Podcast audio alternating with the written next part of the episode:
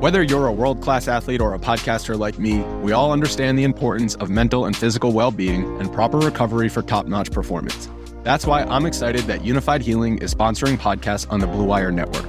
Unified Healing is a new and super innovative global network of wellness centers powered by Energy Enhancement System, or E E System. If you haven't heard of the E E System yet, then you'll want to listen up. This technology promotes wellness, deep relaxation, purification, and rejuvenation. Wherever you are across the globe, access to a center is easy and affordable. Interested in experiencing the E E System technology for yourself? Go to unifiedhealing.com slash bluewire to learn more and find a center near you. That's unified, U N I F Y D, healing.com slash bluewire. No material or testimonials on the Unified Healing website are intended to be viewed as medical advice or a substitute for professional medical advice, diagnosis, or treatment. Always seek the advice of your physician or other qualified healthcare provider with any questions you may have regarding a medical condition or treatment and before undertaking a new healthcare regimen, including E E System.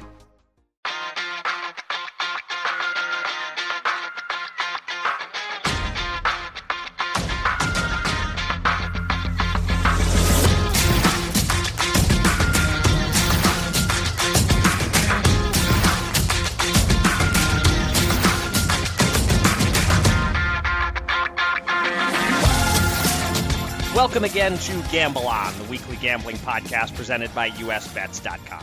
I'm Eric Raskin, U S Bets managing editor and media director, and I'm joined by our senior analyst, Pulitzer Prize finalist, John Brennan. Happy New Year, John. Uh, let's start the year off on the right foot. Do you have any sports betting resolutions for twenty nineteen? Uh, Happy New Year as well, Eric. Um, I think my sports betting resolution is to continue to risk little enough money that in a way I, I just can't lose. It's called peace of mind. Uh, my picks weren't that great this year. Uh, they're okay, but um, I wasn't at risk of, uh, of the missing a mortgage payment. So uh, uh, how about you, Eric? What do you give? You got any? Yeah, I have one sports betting resolution, and I think you can probably guess what it is. No parlays. Uh, I, tr- I tried four parlays with our pretend bankroll and only one uh, with one of them, uh, and it was a simple two-leg parlay. Uh, I've tried about a half dozen parlays with my real money in New Jersey, and the best I've done on any of them is get my money back by going three for four on an insured parlay special. Uh, so yeah, parlays are tempting, they're tantalizing, they're fun. And I have to learn to resist them. Uh, so, so you have my word, John. No parlays this year. Uh, okay, yeah, and if you try roulette, just stick with red and black. The uh, twenty-three, I got a good feeling about number twenty-three. That's probably not going to pay off. Yeah, roulette roulette is uh, no matter what you pick, it's never in your favor. Uh, the the house always wins. Well, the house always wins in all of this stuff, pretty much. But uh, in in roulette in particular, you know exactly how the odds are stacked against you, and uh, I tend to stay away from that one. But you know, get a get a few shots in me, and anything can happen. Good for you. All right. Well, Happy New Year to uh, all of the listeners. Uh, thank you to everybody out there for joining us for episode number twenty-one of Gamble On and the start of year number two of the podcast. If you missed any episodes of the show from twenty eighteen, you can find them all on SoundCloud or on iTunes or the Apple Podcast app. And you can always make it easy on yourself by subscribing. That way you'll never miss an episode. Yeah, and Eric, uh, coming up later in the podcast, we'll be speaking to uh, Jason McIntyre of Fox Sports and The Big Lead. Uh, he had a really strong showing in the Las Vegas Super Contest this N F L season. So we're going to talk about that and uh, much more with Jason. But uh, first, we have two weeks worth of news to cover, so let's get to it.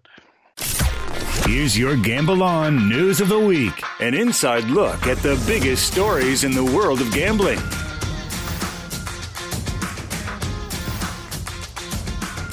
Let's get right into our first news story. The year twenty eighteen ended with a whimper for sports betting and iGaming legalization, as we got our hopes up about Michigan passing a bill. And on December twenty-eighth, Michigan Governor Rick Snyder, two days from the end of his term, vetoed the package of iGaming bills that passed the state legislature a week earlier. In the span of just a few days, right before and after Christmas, Michigan went from wait until twenty nineteen to, oh my God, this is going to happen right now, and back to wait until twenty nineteen.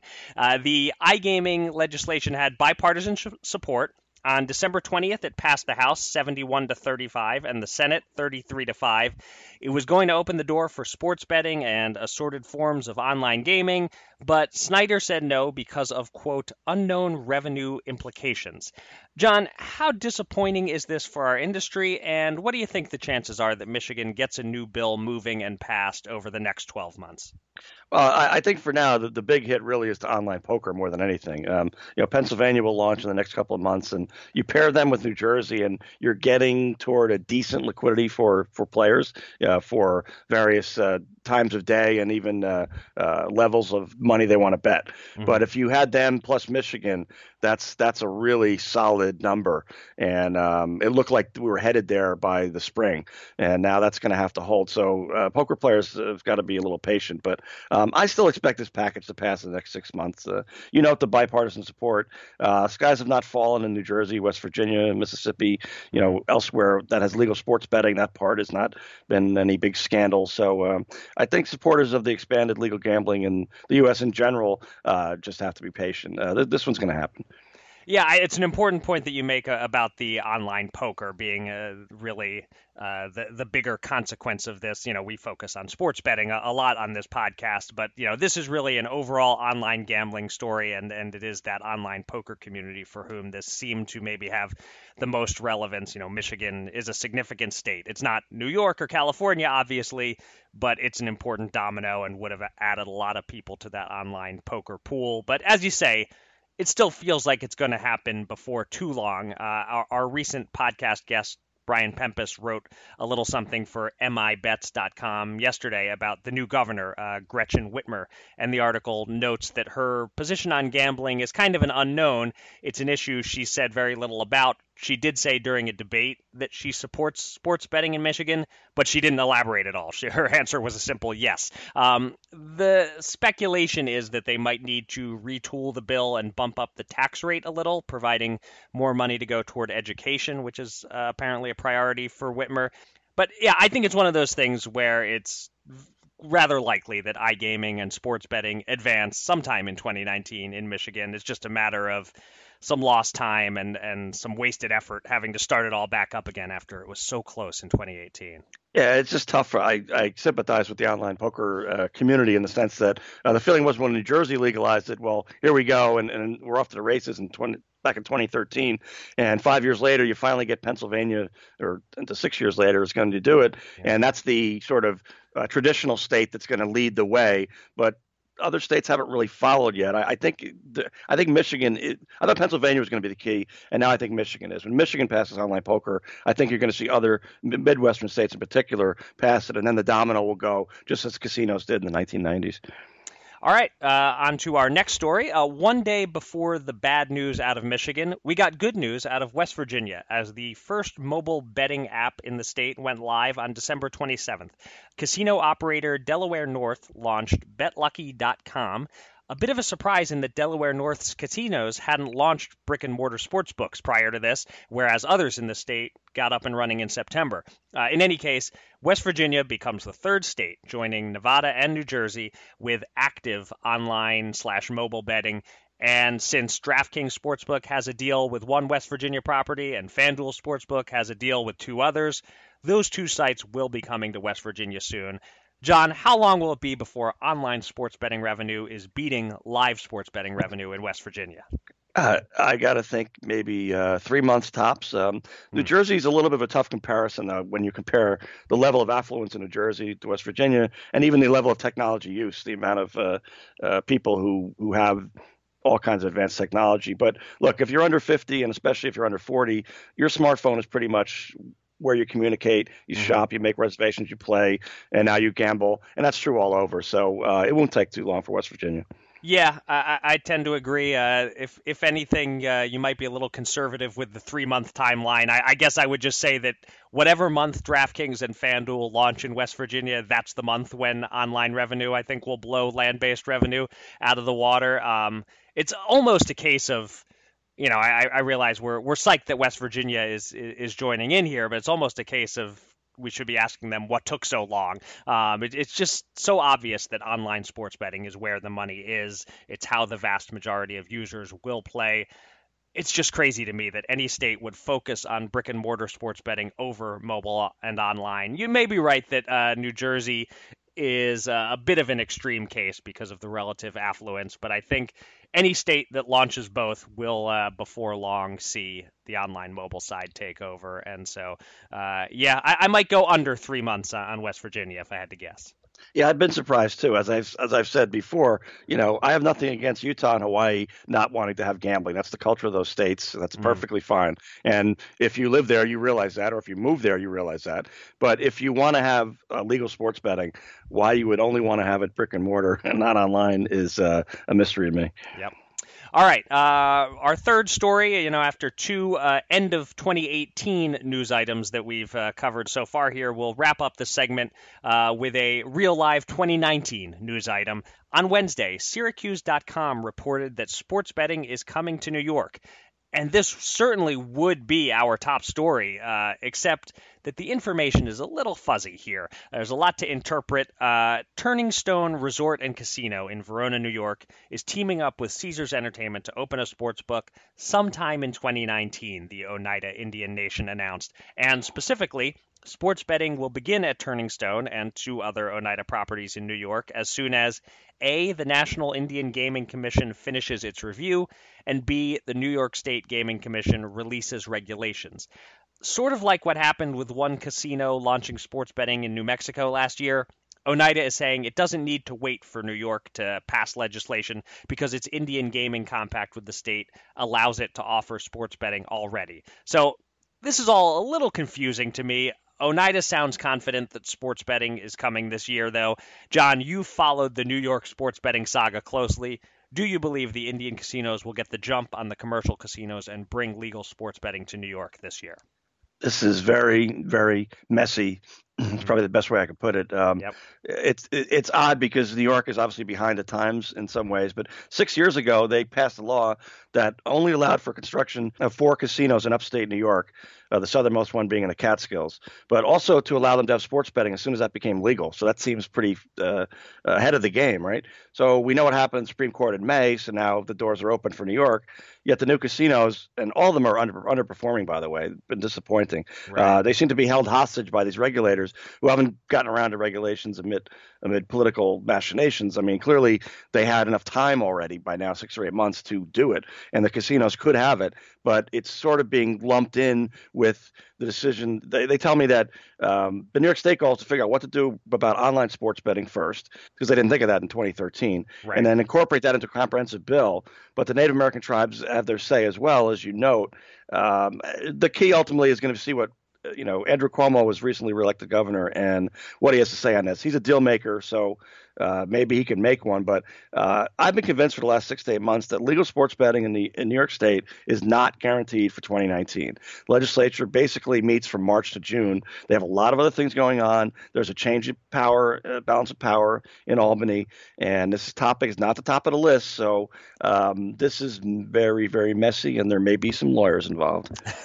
Yeah, it's all a bit tenuous. Despite o- Oneida's confidence in announcing this, I- I'm not sure. I mean, uh, yeah, I'll certainly defer to your instincts on this since you've been following the, the New York saga much more closely than I have, though I have spent a night at Turning Stone Resort, so I have that going for me. Yeah. Um, but I have to assume that if this happens, if the Oneida Nation starts offering sports betting, I would think it's going to spur legislative action to get the state's commercial casinos up and running. Uh, you know, this could prove to be one of those things where they're taking advantage of a loophole, but it jumpstarts the whole state. Uh, and, and again, as with West Virginia and everywhere else we talk about, uh, it's all ultimately about online. You know, it, it doesn't matter in the end that much which casinos have brick and mortar sports betting.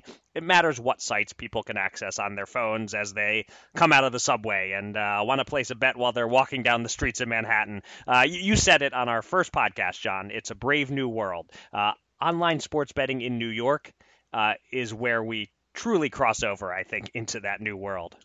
Well, I forgot to mention Yonkers Raceway and Aqueduct. Um, they have racinos, um, mm-hmm. but they're not on this list of getting to offer sports betting, whether at, at the at the casino or online. So that has to be figured out, too. They've got their own lobbyists. So it's mm-hmm. even messier than I was already describing. uh, the, the wonderful world of politics, legislation. Uh, none of it isn't messy, but this is even more messy than most of it, I guess. Indeed. It's time to welcome a special guest from the world of gambling. Let's get to the Gamble On interview.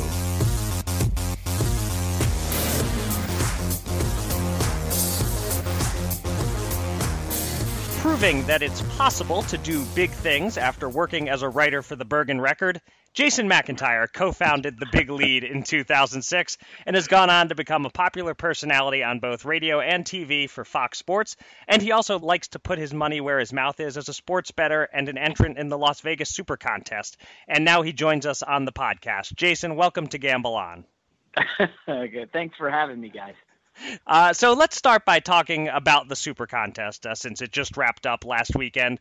John and I uh, shadow played it on the podcast, and uh, and both finished around five hundred. You did far better than either of us. I understand you got off to a hot start and had a, a couple of five and oh weeks toward the end and had a shot at finishing in, in the top one hundred entering the final week. Did you end up making the money, and, and how did your results this year compare to past years? Uh, well, first of all, I, this was by far my best year ever. Uh, and I do want to say, as a gambler, you always remember the worst beats instead of the great victories. You know, like, yeah, I can remember a couple of huge, big victories, but man, the ones that lost really hurt. So my Super Contest, I started out thirteen and two, and I was tied for first. And I was, of course, trying to toot my own horn, as you do when you win a couple. And I had just started a gambling podcast called Coming Up Winners. And I was talking about it on the on the podcast, and my strategy was I was not, like, breaking any ground. Uh, I really was digging heavily into the Football Outsiders uh, D V O A metrics, which take everything into account. And, you know, when you guys look on T V and or listen on the radio and you hear people say, oh, they're averaging or they're allowing twenty points per game and they're fourth in rushing yards per game, like, those stats don't matter at all when it comes to gambling. They are just very rudimentary and very like nineteen ninety-four when it comes to handicapping games. And I kind of rode that for a while. And uh, naturally, you have a couple down weeks. And um, I got fortunate and uh, was always kind of in the top, I think, like three or four hundred. Um, and then near the end of the season, I went back to back five and O's and I was top one hundred. And then, of course, uh, week fifteen happened. And, um, you know, that was the second five and oh, and I was like, I'm very excited. So week sixteen, pressure's on. I hit the Ravens in that Saturday night game against Chargers. And I look at the standings, and I was like sixty-seventh or seventy-seventh, something in that area. And Sunday, and, and again, this is where it comes to uh, the worst beats you you always uh, remember. So the Browns were up on the Bengals twenty-six to three. And it was they had dominated the entire game. There was like seven minutes left. And at the same time, the Eagles had pulled ahead thirteen on the Texans. Uh, it was like twenty-nine sixteen, like eight minutes left. And at that point, I looked at the standings. There's a website that tracks the games as they go in your standings. If both of those hit, I would have gone three and oh to start the week, and I would have been around fifteen, something in that area. Hmm. And then, of course, I made the mistake of looking at the payouts, and I was like, oh, man, fifteenth, I could win real money. Like, this is great. And you guys know what happened. The Browns gave up a cheesy touchdown, then had a punt blocked, and gave up the two-point conversion. And it's in, you know, the spread was eight and a half. It, they were winning by eight. They make a big play to get down to the Bengals' three-yard line. Baker Mayfield stares down Hugh Jackson. I'm like, oh, they're going to go for it. They're going to score. And they take a knee, and I lose that bet. And I'm crestfallen. I'm just devastated. So then I turn my attention to the Eagles, and what do they do? At almost the exact same time. Fumble, Texans get back in the game, touchdown, Texans touchdown, and they, they they win by two, and the spread was two and a half. So I missed those games by a half point each, and at that point I was like silent. My kids are trying to talk to me. Dad, you're very quiet. What's going? You know, normally I'm animated during the games. They're fun, and I was just, like, I was I was in shock. I went from possibly finishing great to to not, uh, and then of cap, of course, the 49ers capped the day. They were five point underdogs. I'm uh, sorry, they were uh, four-point underdogs, and they lose by five. Had a turnover in the red zone, fourth quarter, off a guy's hands, and that was it. Um, all she wrote. I just finished outside the money. I finished, I think it was tied for two hundred eighty-seventh or something, but I, it didn't pay. That's all that matters. Right. Uh, live and learn, guys. Live and learn. Right. So, so, so I'm curious then what you just barely missed the money, but, you know, regardless of whether you would come close, not come close at all, what are your feelings on the payout structure? Do you feel like with the over three thousand entrants, they should pay more than one hundred spots these days? Or, you know, is it too top heavy? Or, or are you cool with the idea of you got to get into that, that top one hundred and the real yeah. money is all at the top? That's a, that's a good question because I never really looked Uh, and done the math to see how many people could get paid. Mm-hmm. Um, I think it used to be top fifty, and now they extended it, I believe, to top one hundred as the um, contest grows. And now with gambling being legal, I mean, it was three thousand people in it. I would assume they'll get four thousand next year, right? Maybe thirty-five hundred. The only catch is you've got to actually physically be in Vegas to sign up. Right. Uh, yeah. You know, that's a good question. I don't, you know, I mean, I, I play in fantasy leagues where there's money at stake, and usually the only people who cash are the top two. So I, I, I don't really think too much about they should extend it so more people uh, cash. And, you know, that, I guess that kind of feeds into the whole uh, participation trophy theory uh, in America right now. Sure. Yeah. yeah. Jason, talk about, you know, I think we have a lot of casual uh, novice betting listeners uh, on the podcast. And uh, I have a feeling uh, a bunch of them are probably beating themselves with rookie mistakes, you know, not even giving themselves a chance to break even. Uh, you know, with your experience, can you suggest some basic tips to avoid some of those common mistakes? Uh, might be about uh, parlays yeah, or teasers, I, I, that sort of thing. I would say that the easiest mistakes that I even still make today are uh, chasing. Uh, you know, you miss bets in the one p.m. N F L games. You're like, ah, let me just let me just chase here in the four p.m. and the Sunday night game, and you make mistakes and you go away uh, from your strategy. Um, that's one, and the second would be going heavy when you're hot. You know, of course, you guys know when I after the back-to-back five is five and zero in the Super Contest, I was hot. So what did I do? Played more money. What happened? I lost. So these are two basic things, but discipline is massive. And uh, the third one I would say is never get too high, never get too low. You know, like, hey, you're going to have five and oh weeks, and you're going to have one and four weeks. I've never had an zero and five, but geez, I, I shudder to think what my reaction would be to an zero and five. But yeah, listen, you go one and four. So I think I had two one and fours during the season, and you, you can't beat yourself up.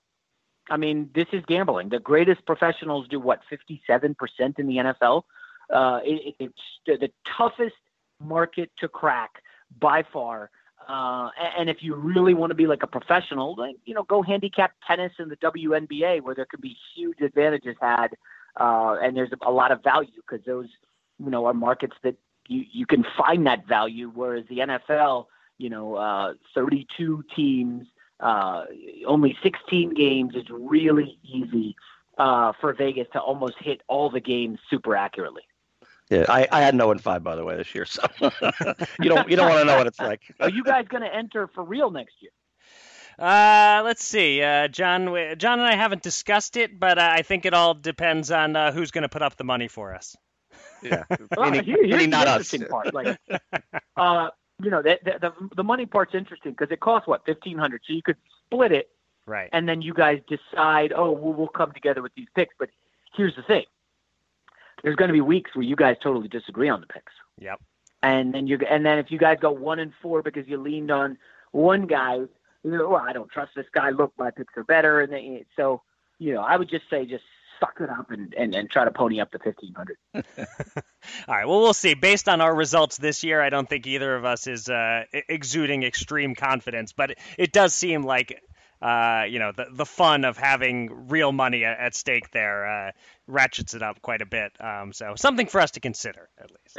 But switching over from uh, the, talking about the betting to talking about being a journalist uh, covering the, the sports industry and the sports betting, uh, you know, you've been a, a sports betting enthusiast since before the expansion of, of legal betting started in twenty eighteen. Did the extent to which you talked and wrote about sports betting change significantly since PASPA got overturned? What was it, seven, eight months ago?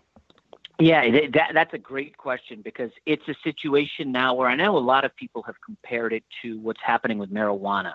Uh, once marijuana was passed, uh, you know, everybody quickly got on board with, hey, get the dispensaries, get the businesses up and running. And, you know, they were able to profit handsomely. And, uh, I'm, you know, I'm here at F S one and they're the first ones with a gambling show uh, to go on, on like a major network. Mm-hmm. And obviously, you know, that's been uh, been great for the brand and all that fun stuff. Um, I I don't pay too much attention to like the Supreme Court rulings and all that stuff because, frankly, that just takes my attention away from trying to find advantages in the market. Now, I'm not one of these guys who just sits sit there and stares at a screen all day looking for numbers to move. And as soon as this number hits seven, boom, yeah, let me put down a couple hundred bucks on this. I, I'm not doing that, but I just figure smart states are going to say, wait a sec, we can make some money off this.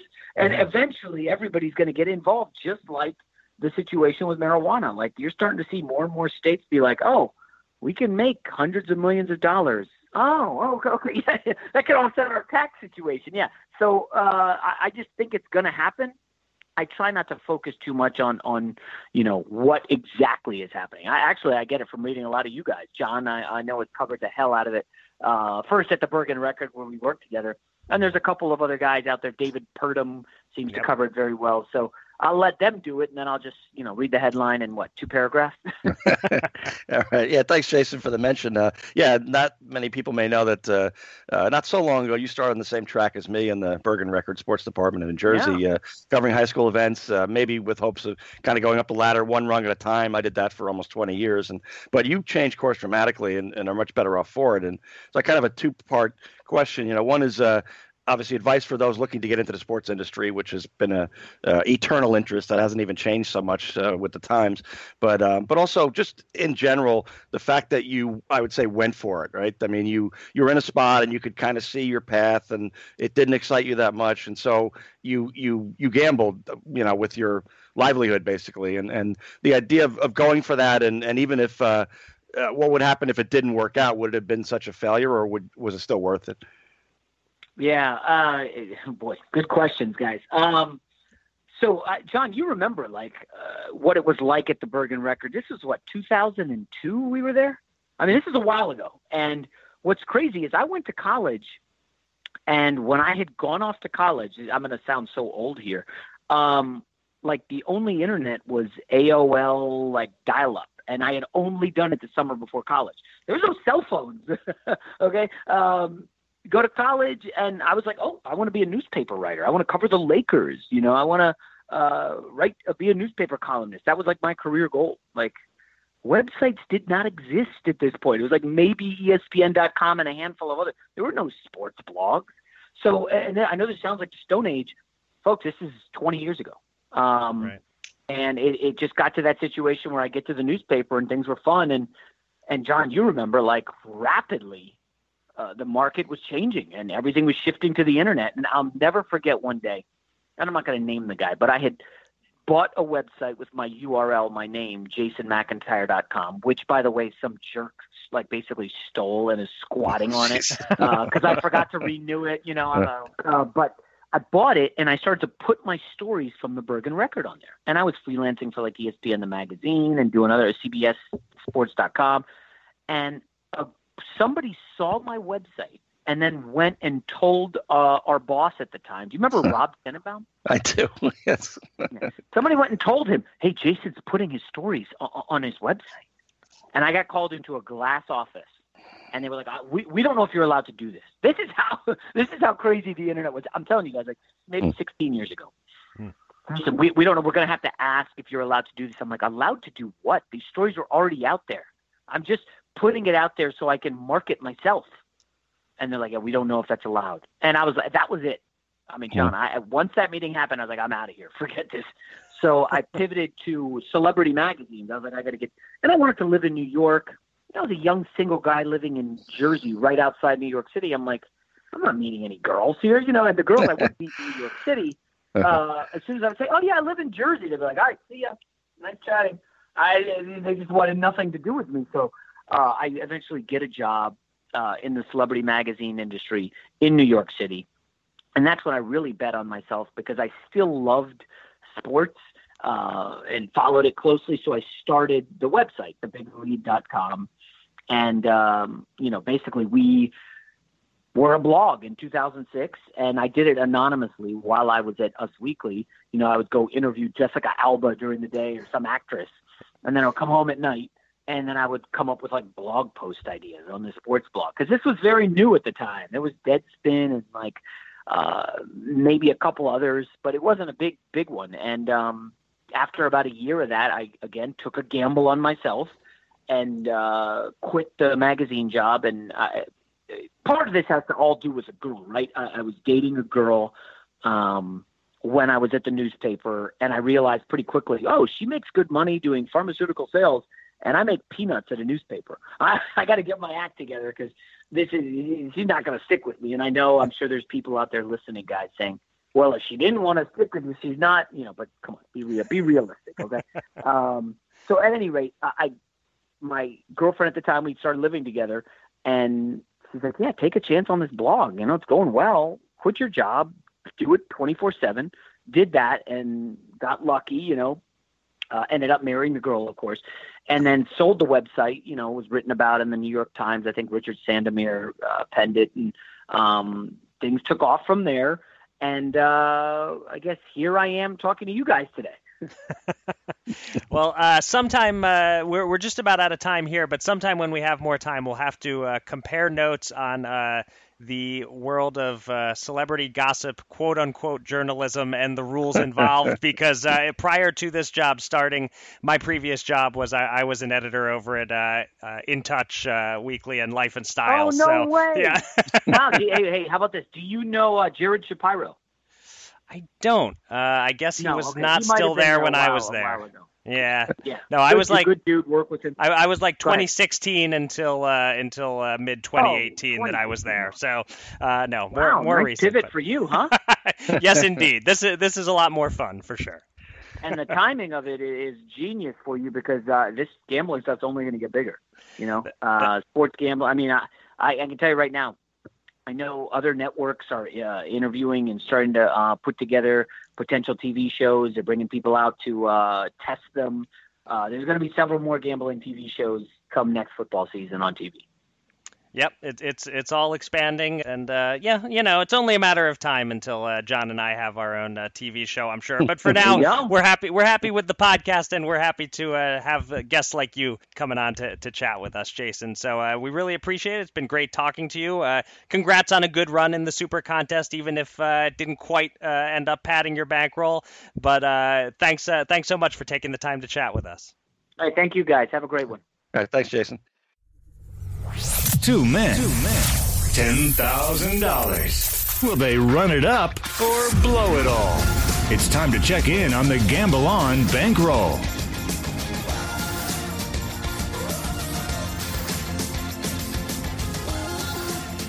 We'll get to the Fast Five shortly, uh, but we start, as always, with our shared bankroll. Uh, I know Jason McIntyre was just encouraging us to put up a real shared bankroll, put that at stake, uh, but for now, we're sticking with funny money. Uh, it's been uh, two weeks since our last podcast, so there's a lot to catch up on, and our bankroll has dipped since last we spoke. Uh, and to be honest, it's mostly my fault.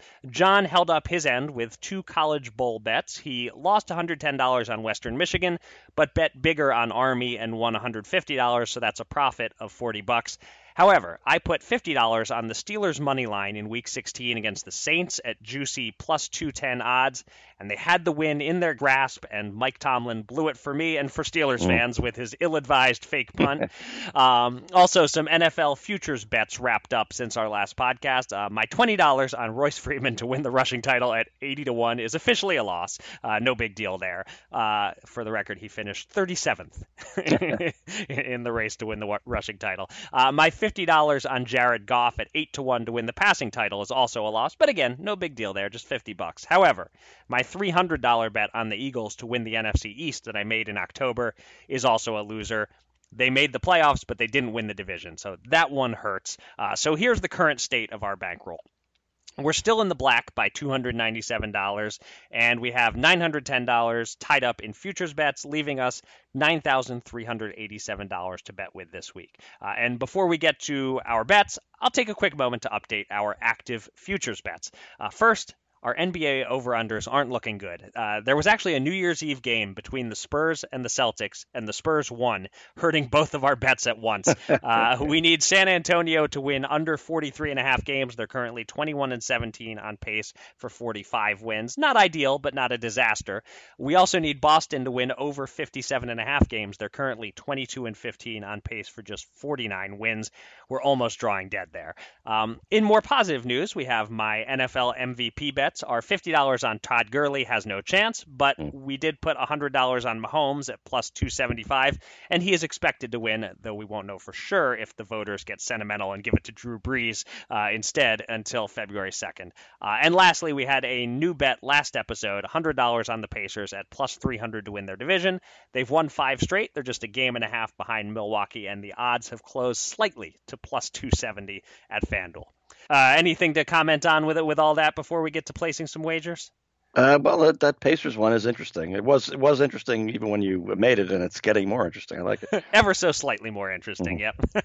All right. Uh, so let's place some wagers. I'm up first. Um, according to E S P N Stats and Information, this N F L season there were two hundred sixty-six unders, two hundred forty-two overs, and four pushes. Uh, betting the under isn't fun, as we've discussed many times, but it does tend to be profitable. Uh, everywhere I looked, the total points in the Bears-Eagles wildcard game is forty-one. And I like the under there. Chicago has a great defense. The Eagles have a decent defense with a bad secondary, but it's a good matchup for them because the Bears' passing offense isn't much to talk about. They have the number eleven rushing offense, but only the number twenty-one passing offense. Uh, on the Eagles side of the ball, Nick Foles is banged up. Uh, I expect he'll play, but it's possible he won't play well and be at one hundred percent. And it's also possible that third stringer Nate Sudfeld will see the field. This game feels like seventeen thirteen, maybe twenty to seventeen. I don't see it getting to forty-one, so I'm putting one hundred ten dollars on the under. All right, sounds good, Eric. Uh, I noticed that DraftKings is offering me a chance to take Alabama uh, minus five and a half points against Clemson in the N C A A title game. Uh, I can go two twenty to win two ten, and I'm all over that one. A freshman quarterback against Alabama's defense that upended even Oklahoma for a while. Uh, that's a pretty sweet offer. I had a feeling you were going to uh, place a bet on uh, on the big final college football game. Sure. That seemed up your alley, but I wasn't sure which way you were going to go. But I like it. Alabama Col- minus college has been good to me, as you know. I, yep. I haven't had no one to ever. I don't think so. Knock wood. Yeah. uh, although I don't know what your second bet is, so maybe uh, maybe you can't go oh and two this week. But certainly we we don't want to start uh, here. So uh, I'll move on to my next bet. I'm going to have some fun with a player prop from that same Eagles-Bears game. Alshon Jeffrey is up against his former team. Uh, he's getting targeted more under Nick Foles than he was with Carson Wentz. Jeffrey is plus two sixty at FanDuel to score a touchdown. Uh, I looked up, uh, did some comparison shopping. He's plus two ten at DraftKings and plus two thirty at BetStars. So I uh, found the best possible odds, and I think plus two sixty represents pretty close to true odds. So I'll sprinkle fifty dollars at plus two sixty that Jeffrey scores in this game. I like that line shopping. That makes some sense. Um, well, uh, my other pick is, uh, like any right-thinking American, I've completely ignored the lame P G A Tour events over the last three months. Yes, they were still playing, even though no one was paying attention. Uh, but now the tour is really back in, in Maui with the Tournament of Champions. Uh, this is uh, this is when golf really gets going again. Uh, and the key word on this course is wind, and the answer to that is John Rahm from Spain. Uh, he's a rising star. He was second uh, there last year. He won an event in the Bahamas a couple of months ago under similar conditions, and uh, Uh, I risk one hundred fifty-five to coast to an easy one hundred win at the pickup window for him just to finish in the top ten. Okay, I like that. Uh, not not you know not trying to pick the winner, just picking him to finish in the top ten seems seems like a solid bet to me. But uh, then again, there's only about thirty-five only about thirty-five players in the event, so yeah, oh, I like my even chances. Better. All right, cool. Uh, all right, and we move along to our final wrap up of the Fast Five competition. Uh, we have two weeks worth of results to recap. When last we podcasted after week fifteen, I was thirty-six, thirty-six and three. John was thirty-six, thirty-eight and one. We had one head-to-head that week, Chicago versus San Francisco, and wouldn't you know, it pushed. Uh, the line was five. Uh, I wish I'd gotten it at four, uh, like it was when uh, Jason took San Francisco. Uh, but anyway, uh, we both went two, two, and one in Week sixteen, leaving me at thirty-eight, thirty-eight, and four, and John at thirty-eight, forty, and two. We made our Week seventeen picks over email and Twitter since there was no podcast last week, and we again had one key head-to-head. I had the Chiefs minus thirteen and a half over the Raiders. You had the Raiders. I won that one, and I went four and one in the final week to John's two and three to clinch the Adam Small Cup. Uh, my final record was forty-two, thirty-nine and four. John's was forty, forty-three and two. Adam, you have my mailing address. I'll keep an eye out for the delivery. Uh, John, any closing thoughts on our mini super contest uh, beyond your uh, rather enjoyable concession gif on Twitter? Well, uh, we combined to go exactly five hundred. Um, imagine the money line odds on that one to start the year. We could have we could have gotten rich that way. But uh, yeah, there was an amusing uh, signature ending to this rivalry. Um, I've been out most of Sunday, and uh, I fast forwarded through about five hours or so of the N F L Red Zone in about two hours, and I caught up. I think it was six forty-two p.m. Eastern exactly. I just caught up, and uh, about midway through the fourth quarter of these uh, late afternoon games, and I still had a chance to win if the breaks came my way. And I heard my phone ping for a text, and I thought maybe it was you celebrating some clinching T D in one of those games. It turns out it was my twin brother letting me know that he had just become a grandfather, and I had become a great uncle. Um, so uh, it, even greater an uncle than my previous ten unclehood. So, um, and you wonder why I was so zen-like in my concession tweet just minutes right. later. Football's just a game. And uh, little Jane, you're not even a week old, and you're already getting mentioned on a sports betting podcast. Not bad. Yeah, I would say a new baby being born matters more than uh, who, who who covered in the uh, Kansas City uh, Oakland game. I think uh, you, you have your priorities straight there. I think I do. All right. Well, the Fast Five may be over, but we're going to extend our N F L picks into the postseason as we try to see whether either of us can go the perfect eleven and oh against the spread in the playoffs. Uh, so we'll quickly share our picks on each game, uh, and we won't use the opening Monday lines for this. Uh, for better accuracy, we're using the Wednesday lines on FanDuel Sportsbook in New Jersey. The first game, Colts at Texans. Texans favored by one and a half. Uh, we're going to alternate who goes first on these picks. Uh, I'll go first on this one. This is a tough one. Uh, divisional rivals. These teams played twice this season, and both times the road team won by three. So I think I'm going to take the points and take the road team here, take the veteran quarterback over the young quarterback in his first playoff game. I like the Colts plus one and a half. Uh, I also like the Colts. Uh, it's amazing. These teams started one and five and zero and three. They're, I think they're twenty and three since then, something like mm. that. The, I'm doing the math right. Uh, incredible. But um, Colts are just a little bit better at quarterback, a little bit better on offensive line, and I think that wins the day. We'll go to game two. I'll start off with that one. Seahawks at Cowboys. Cowboys uh, uh, minus one. Uh, I'm more confident in this one, yeah, with the Seahawks and another road win. Uh, the Cowboys' last and only double-digit win of the season came in week six against Jacksonville. Um, they're squeaking by, but that's all they're doing. Uh, Seahawks beat Dallas by eleven earlier in the year, and the Cowboys are, are just too much smoke and mirrors for me. All right, you're following uh, the money on this one. It's been on the Seahawks so far. This line opened at two and a half, but uh, as you said, down to one. These are both wildly inconsistent teams, in my view, and, and really both mediocre teams, teams that I give very little chance of advancing to the N F C Championship. Um, but I'm going to create a little swing here, go the opposite way from you, because at home with a rested Ezekiel Elliott after a week off, Um, you know, you look at the line, it may as well be a pick 'em since there are no ties in the playoffs. I'm going to go ahead and take Dallas, although as an Eagles fan, I won't like it if I'm right. uh, moving on to the third game, Chargers at Ravens. Ravens favored by two and a half. Um, fun fact about the Chargers, they were seven and one on the road this season, just five and three at home. They have no home field advantage in L A, where the stadium is always half full of fans of the visiting team. Um, so that three points that you traditionally give to the home team, I kind of say throw it out here. Uh, I say the Chargers are a little bit better. It doesn't matter that they're on the road. I will again take the veteran quarterback over the rookie. Give me the Chargers. Uh, yeah, I'm in the same boat. The, give me the veteran quarterback. Uh, absolutely. Uh, you know, it's nice that the Ravens staggered into the playoffs this year uh, at the last second, unlike last year when they staggered out at the last second. But uh, there's just kind of a happy to be there vibe, a, a sign of relief from that team that just doesn't inspire, inspire me at all. And then we'll go to game four here, which is the Eagles at the Bears. Uh, Bears uh, favored by six points. Um, the Bears. Uh, Nick Foles may not be one hundred percent after last week, and if he is, he won't be after his first couple of knockdowns by the Bears' defensive line. Uh, Eagles just weren't that good this year, and the Nick Foles show, it's now being planned for Off-Broadway or Broad Street or somewhere, but uh, it's a sweet story, but it's going to end abruptly. When you pick Da Bears, don't you have to follow that with a, a score prediction of like sixty-three to two or something? Uh, it depends how many Ditkas are going to play. Right.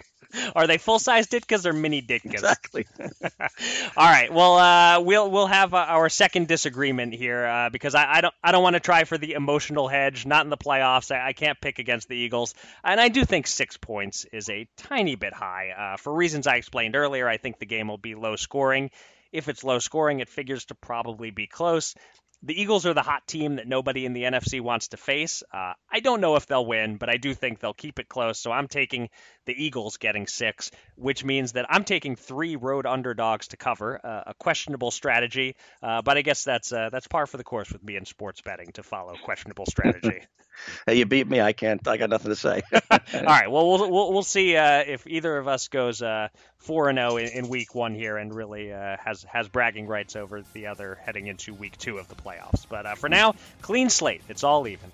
Uh, and that'll do it for this episode of Gamble On. Thanks to everybody out there for listening. You can find me on Twitter at Eric Raskin and John at Bergen Brennan, and follow U S Bets at U S underscore bets. Go to U S Bets dot com for all the latest news and analysis from the world of gambling, and subscribe to this podcast on SoundCloud or on iTunes or the Apple Podcast app. And with that, John, please do the honors and take us out. Well, for the first time in twenty nineteen, I just want to say, until next time, gamble on.